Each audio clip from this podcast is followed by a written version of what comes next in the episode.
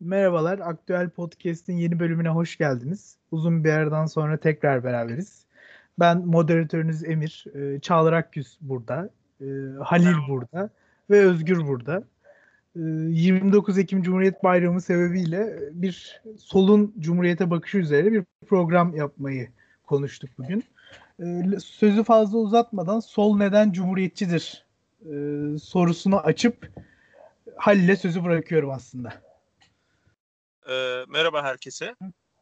E, Merhabalar. Şimdi sol neden cumhuriyetçidir? Aslında bunu belki iki başlıkta incelemek lazım. Yani bir Türkiye'de bir de genel olarak dünya Marksizmi şeklinde bakmak mantıklı olacaktır ama herhalde dünyada çok fazla bir tür tartışmalar olmuyor. Yani e, bir Fransız komünistinin çok Fransız devrimiyle ya da işte e, bir Latin solcusunun çok Latin Amerika'daki ulusal kurtuluş mücadeleleriyle ya da bir Afrikalı komünistin e, Afrika'nın bağımsızlık ve e, ulusal kurtuluş mücadeleleriyle çok fazla tartışması olduğunu düşünmüyorum ben.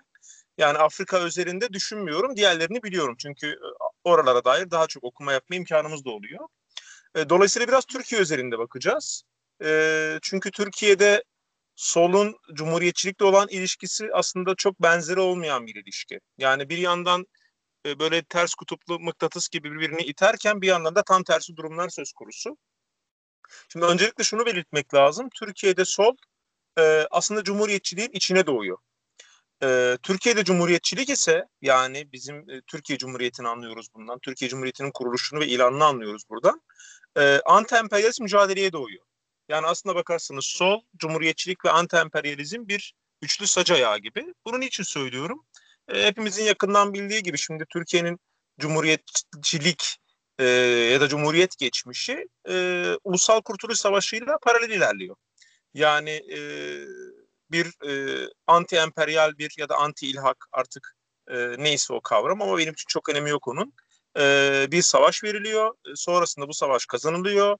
Bağımsızlık elde ediliyor. Sonra saltanat kaldırılıyor. Ondan sonra cumhuriyet rejimi e, tamamen oturtuluyor. Şimdi bu dönemde tabii biz e, Mustafa Sopileri biliyoruz. E, Ulusal Kurtuluş Mücadelesi'ne katılabilmek için e, Türkiye'ye gelmelerini ve dolayısıyla aslında burada bir solun bakışı şekilleniyor. Ancak burada kabul etmek lazım ki e, bu işte e, Supilerin katlinden sonra e, 60'lara kadar bir böyle şey var. Solsuz bir dönem var. Hani bir anlamda Kemalizmin de o yükseliş yılları iyice e, ülkeye damgasını vurması ama öte yandan 1930'ların e, ortalarından itibaren geri çekilmeye başlamasıyla o aydınlanma hareketinin e, Türkiye bir kuraklık dönemine giriyor. Sonra Demokrat Parti dönemi derken e, asıl bence kişisel fikrim olarak solun Türkiye'de kitleselleşmeye başlaması ve cumhuriyetçilikle olan bağlarını e, böyle sağlam şekilde kurması dediğimiz e, 60'lara geliyoruz. E, özellikle 27 Mayıs sonrasında öğrenci hareketleriyle birlikte e, solun tekrardan yine en başa dönerek anti-emperyalist damardan beslenerek. Çünkü o dönemi hatırlayalım hep bir anti-Amerikancılık, e, Küba'ya sempati, Sovyetlere sempati, e, Vietnam'a sempati üzerinden şekillenen bir e, Türkiye'de sol vardı. E, bu sol tabii ki doğal olarak da e, cumhuriyetçiydi. Peki cumhuriyetçiydi derken neyi anlıyoruz? Klasik anlamda e, cumhuriyet işte halkın kendi kendini yönetmesidir. Değil tabii ki. E, Türkiye'de cumhuriyetçilik aynı zamanda e, eşittir bazı başka olmayan şeyler demek. Yani Türkiye'deki cumhuriyetçilikten biz Fransa'daki ya da Amerika'daki cumhuriyetçiliği anlamamız mümkün değil. Çünkü siz Türkiye'de ben cumhuriyetçiyim dediğiniz noktada paralelinde ben ciddi bir layığım diyorsunuz. Paralelinde ben ciddi bir hilafet veya saltanat karşıtıyım diyorsunuz. Yani aslında bunu demekle mükellefsiniz. Ee, paralelinde e, halkçıyım diyorsunuz. Çünkü e, bu damardan şekillenen veya buralardan neşet eden hepsi aynı noktadan neşet eden kavramlar. Ama başka ülkelerde bunu demek zorunda değilsiniz.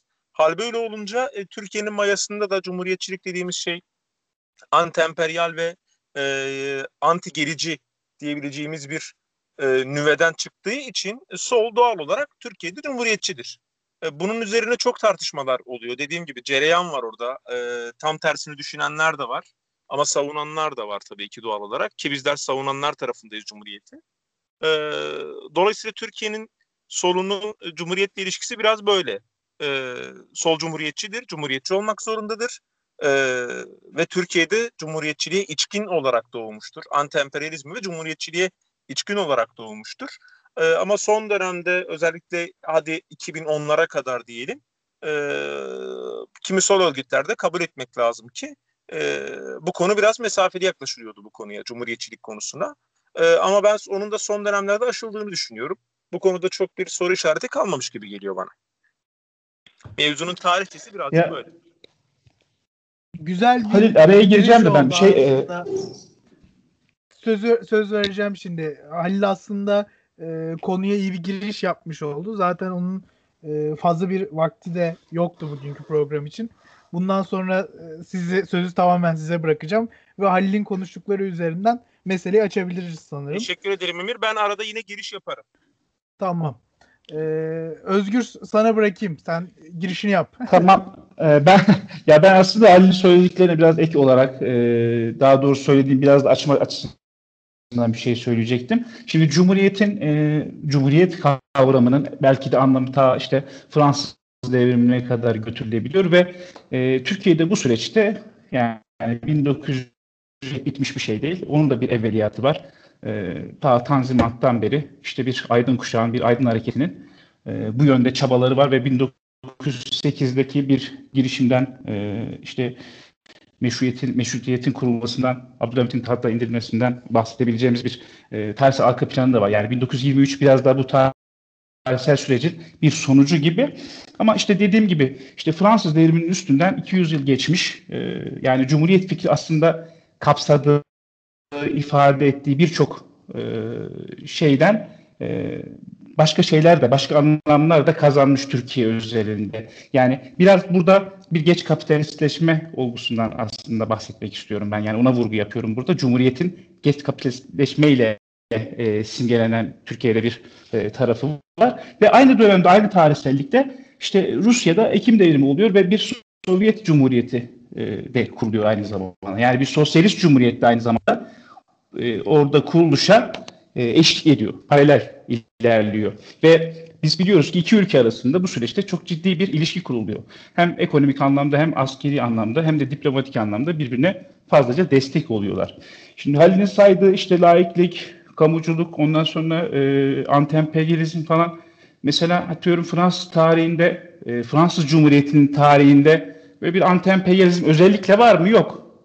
Ama işte geç kapitalistleşme, Türkiye'nin geç cumhuriyet oluşu ve dediğim gibi Sovyetler Birliği ile beraber paralel bir kuruluşa sahip bir cumhuriyet oluşu Türkiye'deki cumhuriyeti e, bence çok daha olduğundan çok daha değerli hale getiriyor. Hatta solun e, olduğundan çok daha sahiplenmesi gereken bir mefhum haline getiriyor. Yani nedir bu mesela? Biraz daha bağımsızlık fikri öne çıkıyor. Yani işte çok daha kamuculuk yanı ağır basıyor e, Cumhuriyet'in. E, dolayısıyla solun burada sahiplenemeyeceği hiçbir şey yok. Yani Cumhuriyet burada belki onun sınıfsal karakterine bir şerh düşebilir ki burayı da zannediyorum e, bölümün ilerleyen bölümlerinde açacağız. Yani ben şimdilik böyle bir ek yapmış olayım, böyle bir giriş yapmış olayım sadece. Teşekkür ediyoruz. Çağlar senin sol neden cumhuriyetçidir üzerine söylemek istediğin bir şey var mı?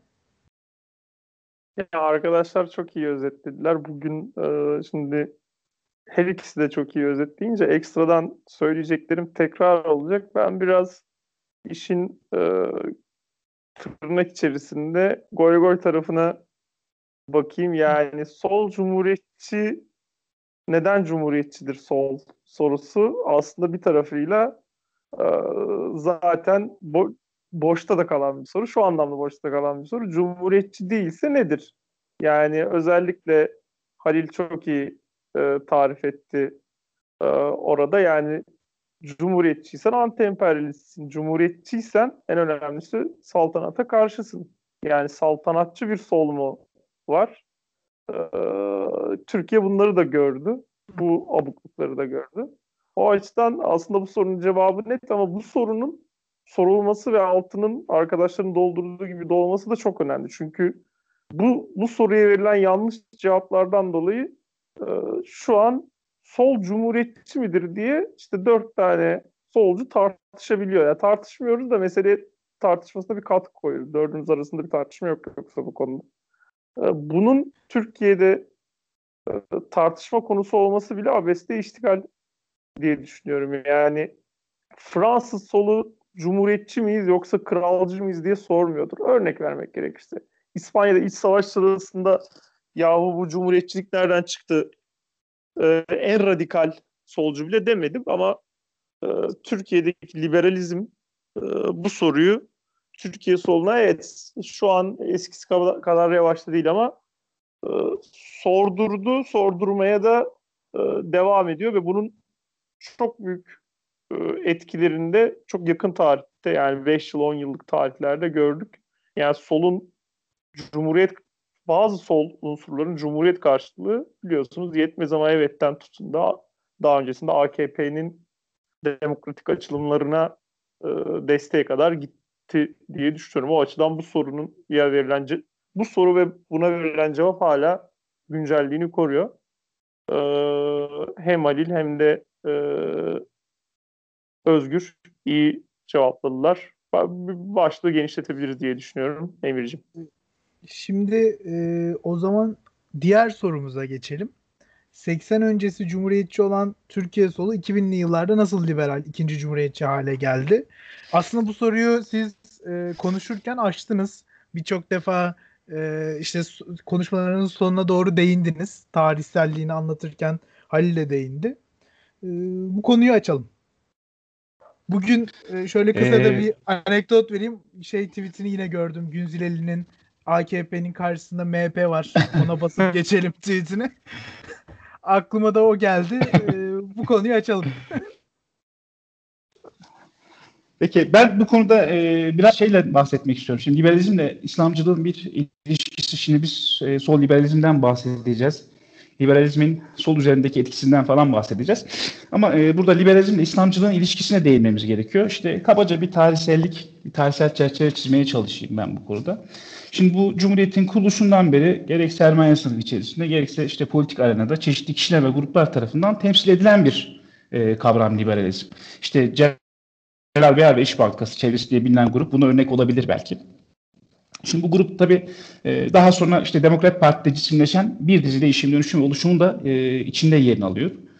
1945'lerden başlayarak işte Demokrat Parti döneminde hız kazanan e, Soğuk Savaş'ın ileri karakolu olma politikası Amerikancılığın yanı sıra işte dinciliğin yeniden ortlaması, işte antikomünizmin frenlerinden boşalırcasına e, etkin olmaya başlamasına da neden oldu. Şimdi bu geçmiş liberalizm ile İslamcılığın AKP'den çok daha önceye dayanan tarihsel bir e, ahbaplığı, bir geçmişi işbirliği olduğunu gösteriyor. Şimdi bundan sonra da zaten Demokrat Partiler sonra işte Adalet Partisi, ANAP ve AKP ile bu ittifak bugünlere kadar geliyor. Şimdi bu süreç yalnızca belki 27 Mayıs'ta e, kesintiye uğramış olabilir. İşte planlamanın tekrar ön plana çıktığı, işte bir takım sanayi hamlesinin falan yapıldı. Ama o da çok da uzun sürmeden 12 Mart kesintiye uğruyor. Aslında rücu ediyor zaten.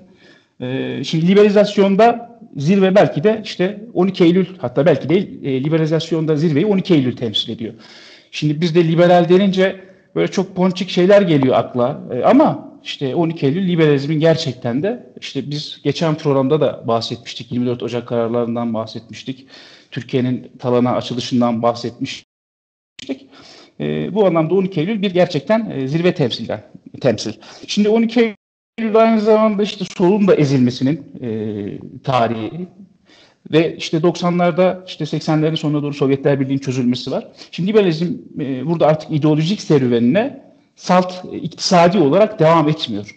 Şimdi bu aşamadan sonra ya bunun 80'lerin öncesinde de bir ayağı var. Ama 80'den sonra ve 90'lara çok daha damgasını vuran bir e, gerçeklik bu. Hani liberalizmin salt iktisadi olmak yerine işte tarihsel ve bir takım kültürel tezlerle de e, o ideolojik angajmanda yeni bir soluk katıyor. Şimdi SSR özellikle işte Sovyetler Birliği'nin çözülüşü e, bu soluğa işte iyice güç kattı e, diyeyim. Yani hani ortaya duran bir boşluğa, hani solun ezilip geçmesine, soldan doğan boşluğa liberalizm çok güzel e, girdi. İşte ne yazık ki işte liberalizmi bu yeni teorik formasyon kazandığı unsurlar da solun içinden çıktı. E, işte çünkü İslamcılığın entelektüel bir kapasitesi yok. Hani hep deriz ya hani sağcılık, İslamcılık, e, liberalizm solun kavramlarına, sola niye ihtiyaç duyuyor? Bu çok tartışıldı. Bu çok da doyurucu cevaplar üretildi bu konuya. Çünkü İslamcının entelektüel bir kapasitesi yoktu. Bir düzen yöneteceksiniz. Ciddi bir iş. E, burada tek başına sığ, kaba bakış açısıyla hareket edemezsiniz. Şimdi düşünce ve sanat e, dünyasına baktığımızda burada e, solun hegemonyası çok baskın. E, bu iş sadece İslamcılarla dolayısıyla olmuyor. Besleme kaynaklara ihtiyaç duyuyorlardı. Şimdi Yani- bu liberalizm bu yeni formu ha, Ee, şimdi aralarında yetenekli biri yok deyince aklıma şöyle bir şey geldi. İsmet Özel'i bile soldan transfer ettiler yani bu. en aralarında en çok- bilinen en. Bu bunu bunu söylenmemiş ve tartışılmamış sayıp sayıyorum ben ve e, Özgür'cüm bu Yani şimdi ben e, bitireyim bu, bu kısmı. Hani o kaba bir tarihsel çerçeve çizmeye çalışıyorum. Şimdi e, liberalizmin bu yeni formu sola ve solun değerlerine dair her şeyi işte büyük bir utanmazlıkla iyileş, iyiliş etti. Yani örgütsüzlüğün, işte sivil toplumculuğun, Sovyetler Birliği'nin kara, Sovyetler Birliği hakkındaki kara propagandaların, işte kamuculuğun itibarsızlaştırılmasının, kimlikçiliğin e, koçbaşı oldu bu unsurlar. Şimdi Cumhuriyete düşmanlık ve saldırı da yine bu paketin önde gelen hedeflerinden biri oldu. Ee, yani kısaca işte sol liberalizmden bahsedilişimizin tarihi, arka, e, tarihi arka planı böyle. Ee, ben böyle bir çerçeve çizmek istedim şimdi hani e, sol liberalizme dair. 70 Kesinlikle. yani ben anlatırsam e, 70'li yıllar ve e, yani 80 öncesi ve 80 sonrasına dair aslında e, 80 öncesi herhalde Türkiye solunun henüz e, bütünü en radikal tırnak içinin e, unsurlarının bile belki birkaç tane çok çok e, kıyıda köşede kalmış bazı enteresan çıkışlar vardır. Ee, ama birçoğunun e, mutabık olduğu şeyler vardı. Solun değerleri üstüne ve bence hala mutabık olması gereken e, belli başlı kurallar vardır diyelim. Birincisi solcu birisi kamucudur.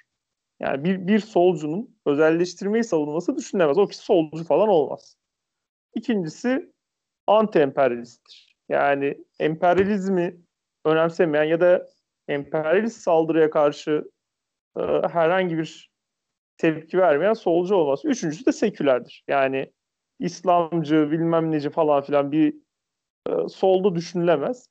Bu üç e, sac ayağına aslında düzenin e, saldırması gerekiyordu. Cumhuriyetin ilanından sonra, Cumhuriyetin ilanı sırasında dahi saldırması gerekiyordu. Bugün düzen kamuculuğa saldıracaksa haliyle Cumhuriyetin kazanımlarına dair e, belli başlı ba- başlıklara da saldıracaklardı. Ya da e, Türkiye'de Cumhuriyet laikliği getirdi ama burjuvazi yani iktidar olan sınıf laikliğe saldıracaksa bu sola da saldırılır. Haliyle e, bu eşittir Cumhuriyete de saldırı olmuştur. Şimdi Türkiye'de 80'den sonra aslında bu üç e, sac ayağında büyük bir e, sarsılma oldu diyebilirim birçok sol harekette. Özellikle de 2000'li yılların başı. Yani 90'lı yıllarda da bunu gördük. Kürt hareketinin yükselmesinin de etkisi burada vardır diye düşünüyorum. E, ama iki, 2000'li yılların başında AKP'nin e, projesi, Avrupa Birliği'nin büyük projeleriyle e, birinci olarak önce kamuculuk kazanmaya başlandı. Yani hatırlayalım e, birçok solcu, bakın solcu diyorum. Bunu CHP'nin bilmem neresindeki ilçe başkanlığı yapıp arada deniz gezmiş fotoğrafı paylaşan birisi olarak adletmeyin. Ben bayağı sosyalistlerden falan bahsediyorum. Yani solcu derken öyle genel geçer kullandığımı düşünmesin kimse. Anlı şanlı sol hareketlerin teorik yayınlarında yazıldı bunlar. Özelleştirme mi? Yahu bu kapitalist devletin kurumlarını mı savunacağız dediler. Bırakın özelleşsin, oradakiler de işçileşsin. Biz buradan oradaki proleterler örgütleyelim. Bakın bunlar yazıldı. Bir kişi, iki kişi değil. Bunlar Türkiye soluna vaaz edildi. İkincisi anti-emperyalizm. Modası geçmiştir, milliyetçiliktir dendi. Bakın bugün herkes milli troll olarak bakıyor Rasim Ozan'a. Rasim Ozan Kütahyalı'ya. Taraf gazetesinde Türkiye solunda etkili olacak yazılar yazdı adam. Opes faili Türkiye solu 7. Ee, ve sadece Rasim Ozan falan yazmadı. Türkiye solunda anlı şanlı kalemleri. Ee, örneğin TKP'nin yurtsever cephe adı altında kurduğu Avrupa Birliği'nin Türkiye politikalarına karşı kurduğu e, örgüt topa tutuldu Türkiye solunda. 2000'li yılların başlarında yaşandı bu. Milliyetçilik yani yurtseverlik eşittir milliyetçilik diye suçlandı. Ve üzgünüm ama bir birçoğu kendisini Deniz Gezmiş'in geldiği siyasi hareketten, Mahir Çağ'ın geldiği siyasi hareketten adlandırıyordu. Ee, bu bu arkadaşların git, gittiği, uçlaştığı yerlerde bir, birlikte yürüdüğü birçok liberal ekip denizlere, mahirlere de milliyetçi yaftası vurmaktan çekinmediler biliyorsunuz. Ee, yine savaş karşıtlığı mahkum edildi. 2000'li yılların başında Irak'ta tezkereye hayır çalışması yapan solcuların karşısına birçok yine eski solcu ve e, yeni liberaller Türkiye solunun karşısında evet savaşa karşıyız ama Saddam da Kürtleri öldürdü dediler ve e, savaş karşıtlığının gardını düşürmeye çalıştılar. Belli nebzede başarılı olduklarını da kabul edebiliriz. E, üçüncü sacı ayağında da laiklik, seküler demiştim ben. La, laiklik geliyor. E, türban neyi örtüyor diyenler biliyorsunuz linç edildi Türkiye solunda. Linç edenler bugün yine İslamcı bir istibdat rejimi kurulduğunu iddia eden arkadaşlarımız türban, türbana destek eylemlerine katıldılar. Yani e, üniversite önlerinde İslamcı örgütleri 90'lı yıllardan beri yapılan eylemlerine katkılar verildi. Hatta 2000 yılların başında da ya o özgürlüktür, parka da girecek, türbanla girecek, üniversite özelliktir, özgürdür vaazları verildi. Şimdi Türkiye solu bu üç sac ayağından vazgeçtikçe Cumhuriyet'in karşısında konumlanmaya başladı. Türkiye solunun bir parçası düzelteyim. E, ve bu biraz da aslında e, şu kısma da değinmek isterim. Derdim polemik yaratmak veya e, birilerine saldırmak değil ama bugün gazetelerinde, yayınlarında, mahkeme savunmalarında istibdat rejimi diye İttihat Terakki'nin sloganlarını, laflarını kullananlar, bakın İttihat Terakki'den bahsediyorum yani Kemalistlerden de önce Türkiye'de işte bugün herhalde liberalinden sonra en çok saldırılan e, siyasi öznenin sloganlarını kullananlar e, 2000'li yılların sonlarında Ergenekon'da sivilleşme çığlıkları işte teşkilat-ı mahsusanın kalıntılarını kaz- kazıma çığlıkları atıyorlardı. Yani bu ne periz bu ne lanet. Şimdi aynı isimleri e, Türkiye'de İslamcılık geldi, istibdat geldi e, bu bunun karşısında tek çare örneğin şurada birleşmek, burada birleşmek vaazlarını dinliyoruz. Ya siz daha 10 yıl önce e, AKP'nin laiklik adı altında Türkiye'nin bir e, vesayet rejiminde da olduğunu söylüyoruz ve AKP'nin de bu, burayı çözdüğünü iyi bir şey yaptığını, demokratikleştirdiğini iddia ediyordunuz. Türkiye solu bu üç sac ayağından vazgeçtikçe böyle yalpalamalarda bulundu. Bugün Türkiye solunun ayakta duran çok az o dönemden çok az ayakta duran ve e, ilerleyen çok az müvesi de bu üç saç ayağına tutunarak, bu üç saç ayağını savunarak bugünlere gelmiştir diyebilirim kendi adıma. Biraz dağıtmış olabilirim Emir'cim ama. Ya içindekileri döktün. iyi oldu. Şimdi bu bu alanı toplamış sayıp üçüncü sorumuza e, geçmek istiyorum. İzninizde olursa. Ek yapacak yoksa. 2000'li yılların başında AKP ile Cumhuriyeti Tasfiye Projesi'ne katılanlar şimdi nasıl CHP ile birlikte geçmişe dönüş e, nutuklar atıyor. İşte parlamenter sisteme dönmek isteyen e, ana muhalefet nasıl olabiliyor diye e, bir sorumuz var. Bununla beraber bugün Çağlar'ı da anlattım. Bir CHP delegesiyle e, işte sohbetim olmuştu Kaftancıoğlu meselesinde. Kişiye özel hani bir meselede. E, size de hemen hızlıca bir anlatayım. İşte Kaftancıoğlu nasıl iyi mi? İşte siz seviyorsunuzdur falan diye ağız yokladı. Dedim yani öyle hani şahsına değil ama bulunduğu cepheye karşı gayet düşmanız. O, o farklı biz farklıyız. Olur mu işte o da solcu sosyalist. İşte o zaman zaman röportajları bilmem ne bunları gösterdiğim zaman da e, hani biz de biliyoruz ama gösterme işte bu şekilde kazanacağız e, şeklinde bir konuşma geçti.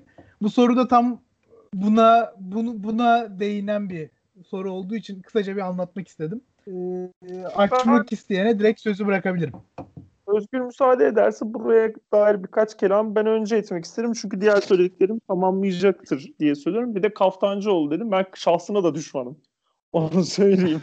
yani böyle provokatif e, şey de söylemek istedim. Şunun için diyorum. Gerçekten de az önce söylediklerimin devamcısı derken kastım bu.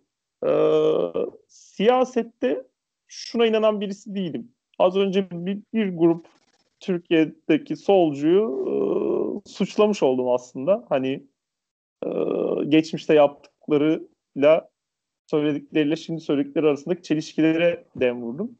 Siyasette öz eleştiri kültürüne çok inanan birisi değilim. Yani çıkacak, özür dileyecek, aman biz bu hatayı yaptık. Siyasette hata yapılır. Abi ya böyle bir gerçeklik de yok ayrıca. Yani ben e, siz görüyor musunuz böyle bir şey? Hani böyle gerek liberaller olsun gerek de liberallere kanan solcular olsun. Ya biz ne hatalar yapmışız, ne zokalar yutmuşuz. İşte bak aklımız başımıza geldi diyen birileri ben görmedim. Bilmiyorum ben mi kaçırıyorum? Yok Görmedik, dediğin gibi. Beklentim de yok. Siyasette buna inanan birisi de değilim. Fakat e, biraz e, Neo şey sanırım Mustafa Hoş'un böyle bir sözü vardı. Neo Türkiye'nin panzehiri hafızadır diye. Buna aslında ha, haklı olarak Mustafa Hoş AKP'nin değişken politikalarını özellikle Tayyip Erdoğan'ın birbiriyle çelişen sözlerine dair söylüyordu. Ama bu e, hafızasızlık meselesi AKP'den tutun Türkiye muhalefetine, sosyalistlerine herkese vurulabilecek bir şey. Yani bugün e, az önceki başlıkta konuşurken söyledim.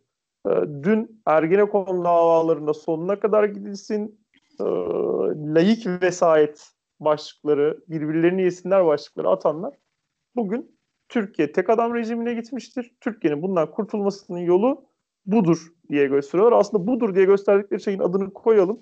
Bugün Millet İttifakı, CHP'de cisimleşen, CHP, İyi Parti vesaire cisimleşen Millet İttifakı'nı dışarıdan HDP desteği çok açık göz, göz, gösteriliyor zaten, gözüküyor. Ee, bu ittifakın ya da işte geniş anlamıyla Demokrasi İttifakı'nın aslında e, Tayyip sivrilmemiş, ya sivrilmekten kastım e, 2013 öncesi hatta biraz daha şeye gidelim 2000'li yılların ilk bölümündeki 2008, 2009, 2010'a kadar ki AKP geri dönüşü istiyordu e, muhalefet.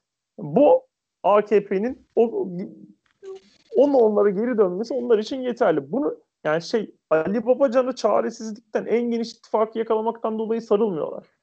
Ali Babacan'a geçmişteki o e, işte Zoka'yı yuttular dediğimiz şey var ya o Zoka'yı tekrar yutmaya hevesli oldukları için sarılıyorlar. Çünkü Ali Babacan e, Tayyip Erdoğan'ın tırnak içerisinde otoriterleşmediği dönemin ekonomi bakanıdır. E, ya da işte şu an CHP'nin içerisinde politika yapan eski AKP'lilere bakın. Bunların muteber olmasının sebebi gerçekten de o geriye dönüşün e, 2000'li yılların başındaki devrimci AKP'ye geri dönüşü aradıkları içindir.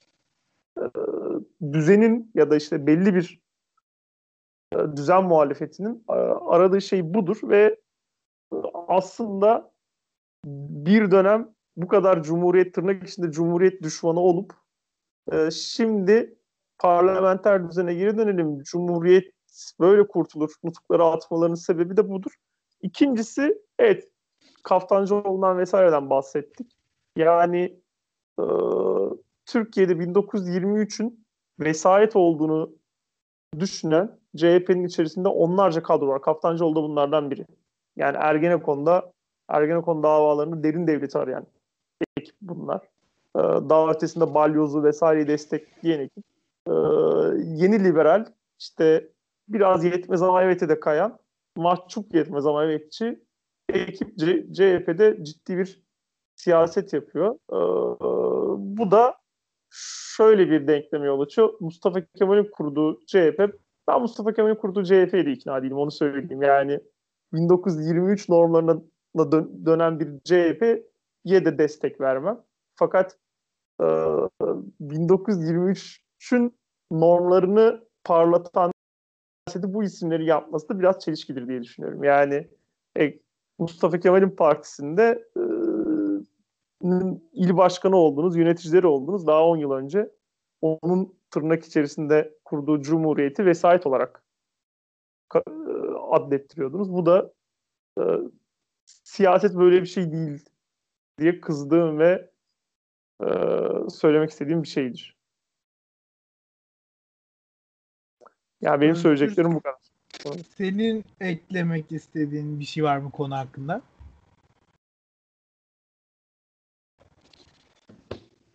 Buraya ekleyecek bir şeyim yok benim. benim bir şeyler söylerim. Ee, yani Çağlar'ın dedikleri gerçekten doğru. Şunu da diyebiliriz. Ee, CHP hani Atatürk'ün kurduğu partinin Atatürk ismini ekmeği yiyen hani arada şey geyi var ya rakı içen AKP'liler diye ee, her geçen gün hani mafya meselesine girmek istemiyorum Recep Gürkan ve mafya meselesine ama artık ondan da vazgeçti. rakı içen AKP'liler olarak devam ediyorlar. Şöyle bir şey var. Rakı, rakı içen AKP'li bile değiller. Ee, onu da söyleyeyim. Aynen. Ondan da vazgeçtiler. evet. Ama daha ya da gizli içiyorlar öyle söyleyeyim. Ama şu artık çok net söylenmeli e, muhalefet konusunda. Yani biraz konuyu cumhuriyetçilikten vesaireden dağıtmış olmak istemem.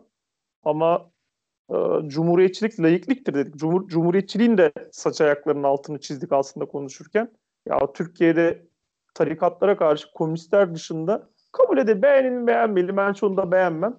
Türkiye'de 15 sene önce çok e, siyasi figür ses çıkarırdı. Ne demek ya tar- iyi tarikat kötü tarikat mı olur derdi. Bugün Türkiye'de e, kendisini Atatürkçü diyen, Cumhuriyetçi diyen birçok siyasi figür iyi tarikat kötü tarikat ayrımı yapıyor. Komünistler dışında tarikatlar kapatılsın diyen kalmadı.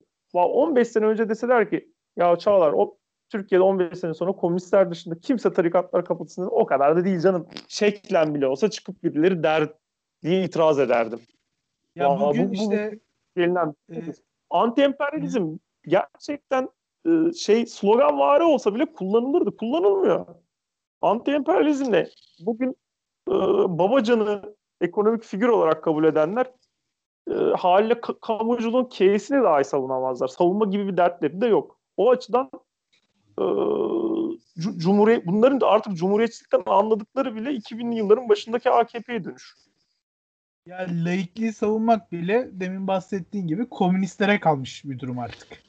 Ya bu kadar geriye düştüler. Hatta Mustafa Kemal'in partisi Mustafa Kemal'i de savunamaz durumda. Ben size söyleyeyim. Mustafa Kemal her gün hakaretler ediliyor. O da komünistlere kaldı. Ya şimdi biz hani şeyi konuştuk ya şimdi Çağlar şey dedin yani siyaset böyle bir şey değil diye. Hani biraz evet liberalizmin bütün bir konuştuğumuz şeyler yani anti-emperyalizmin milliyetçilikle özdeş hale getirilmesi, yurtseverliğin TÜKAK'a ilan edilmesi, işte kamuculuğa karşı çıkış, sonra tarikatların sivil toplum örgütü olarak gözüküyor olması, gö, gösterilmeye çalışılması, bütün bunlar işte sol liberalizmin tarifatlarından e, bazıları. Şimdi siyaset böyle bir şey değil ama siyaset nasıl bir şey? Siyaset biz hani o ayağına da değinelim. Sermaye sınıfının ihtiyaçlarına göre şekillenen e, yani e, Cumhuriyet Halk Partisi'ne de rengini veren bu. Bugün Adalet ve Kalkınma Partisi'ne ya da işte diğer e, eski AKP eskilerine de e, rengini veren şey bugün sermaye sınıfının ihtiyaçlarının bir şekilde karşılanmaya çalışılması. Bölüyorum çok iyi hatırlattığın için cumhuriyetçi siyaset böyle bir şey değil. Ona eklemeyi unutmuşum. Yoksa siya o yani siyaset böyle bir şey. evet, evet. Şimdi burada belki biz şu soruyu cevaplandırmamız gerekiyor. Ya biz Cumhuriyet'ten ne alıyoruz? Ya da işte e, dedik ki hani 1923'te kurulan Cumhuriyet'in de Cumhuriyet Halk Partisi'nin de itibariyle hani e, işte tarihsel bir kazanım saltanatın ve ilafetin karşısında işte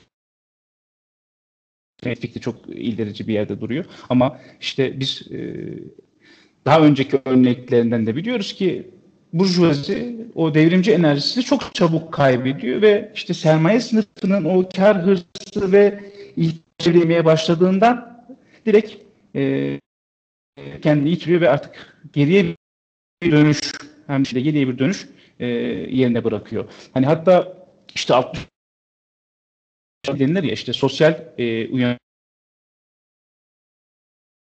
bütünleşmeyi aştı. E, sermaye sınıfının ihtiyaçlarına, sermaye sınıfının ülke içerisinde gerçekleştirmek istediği ithafen söylenmiş bir şey.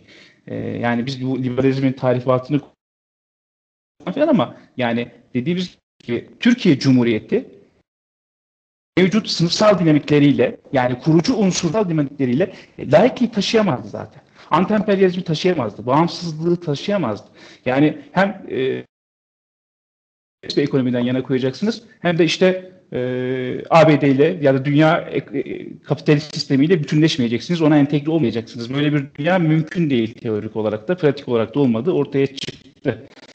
Dolayısıyla 1945'lerden sonra hızlıca işte komünizmle Cumhuriyet'in kurduğu ilişkiyi e, değiniyorum ben burada aslında. 1945'lerden sonra çok hızlıca bir, bir taviz vermeye başlayıp geri çekilmeye başladı. Şimdi Cumhuriyet öyle bir noktaya geldi ki artık anladığımız anlamıyla ifade ettiği değerlerle Cumhuriyeti savunacak hiçbir kurum, hiçbir siyasi özne kalmadı komünistlerden başka. Şimdi sol niye cumhuriyetçidir? Sol elbette cumhuriyetçi olacak ama solun yeni bir cumhuriyet sloganıyla ortaya çıkmasına da e, kesinlikle onun sınıfsal kökenlerine dair yaptığı bir vurgu var. İşte hani günümüzde cumhuriyetçiliğin anlamı nedir meselesini tartışıyorum burada ben aslında. Günümüz, günümüzde eğer cumhuriyetçi olacaksanız e, bugün açık açık bir şekilde bu düzen değişikliği talebinin olması gerekiyor. Yani cumhuriyetçi bugün düzen değişikliği talebidir. Emekçi sınıflara dayanmak zorundadır. Kesinlikle işçi sınıfına dayanmak herhangi bir unsuruyla laik veya da işte Böyle bir ayrım zaten muhtemelen e, bizim uydurduğumuz bir ayrım. Yani bizim derken görece işte burada ittifak arayanların uydurduğu bir ayrım. Yoksa e, böyle bir ayrım çok gerçekçi değil. Sermaye söz konusu çıkarlar e, olduğunda çok e, ufak nüanslar oldu. Ortada Sonra e, işte yurtsever olmak zorunda, anti-emperyalist olmak zorunda kesinlikle. Yani bunun dışında yani hayat hayatın her alanında bu bu prensipler etrafında örgütlü olmak e, gerekiyor. Süreyi mi açtık ya Emir? Efendim? Süre, süreyi biraz... açtık. Bence en iyi de toparlamış olduğunu diye düşünüyorum Özgür.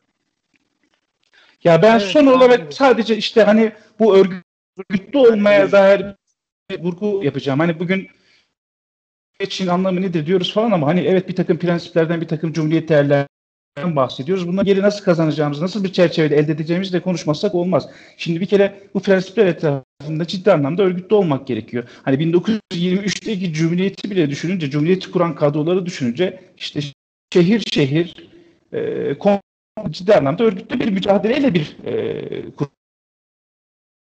ortaya çıkardılar, bir devrim ortaya çıktı. Bunlardan e, bir Cumhuriyet so fantezinden e, şey kalmayacaksa e, burada örgütlü olmak düşünüyorum. Son sözüm bu olsun benim. Teşekkür ediyoruz. Ben, ben de bu son söze bir şey eklemeyip e, imzamı atıyorum diyeyim. Süre, süremizin de zaten yavaş yavaş sonuna e, gelmiştik. Güzel bir toparlama oldu gerçekten. Bakalım 29 bu bu 29 Ekim nasıl geçecek aynı zamanda bu da bir merak konusu. Korona bu, bu, da var malum. Bu 29 Ekim nasıl geçeceği dair çok ufak bir şey söyleyeyim. Ya zaten biliyorsun AKP işine gelmeyen her şeyi korona döneminde yasakladığı için az önce de program sırasında baktım haberlere. Ee, yine evet. 80'de evet, biri valiliğine yasaklanmış. Yani TKP'nin e, yürüyüşü olacaktı benim bildiğim. Onun dışında da CHP'nin de program olarak e, korona var hiçbir şey yapmıyoruz kararı vardı. Evet. Cum e, başka da bir e, şey yok aslında memlekette ama 29 e, Ekim yurttaşlar için haliyle önemini korumaktadır diye düşünüyorum. Bakalım bu, bu, bu gerilim den ne, ne olacak? Yani Perşembe biz bu akşam henüz iki gün var 29 Ekim'e. İki gün sonra göreceğiz diyelim. Hı hı. Teşekkür ederim yani, hepinize. Biraz şey söyleyeyim yani üçlü programa döndük. Halil arkadaşımız bizi temsilen bir programa katıldı. Aktüel Podcast'ı temsilen. Ona da keyifli e, aktiviteler diliyorum. bir dostumuzun programına katıldı. Ee, onun da Başarılar hatırlatması. diliyoruz. Aynı Evet zamanda. ona da selam gönderelim. Merdüme de Ekonomi başarılar dileyelim. podcast'te önemli analizlerde bulunacak. Teşekkür ediyorum ikinize de. Halil'e de e, senin de dediğin gibi ona da teşekkürlerimizi iletelim. Merdüme de tekrardan başarılar. E, iyi akşamlar. İyi akşamlar. İyi akşamlar.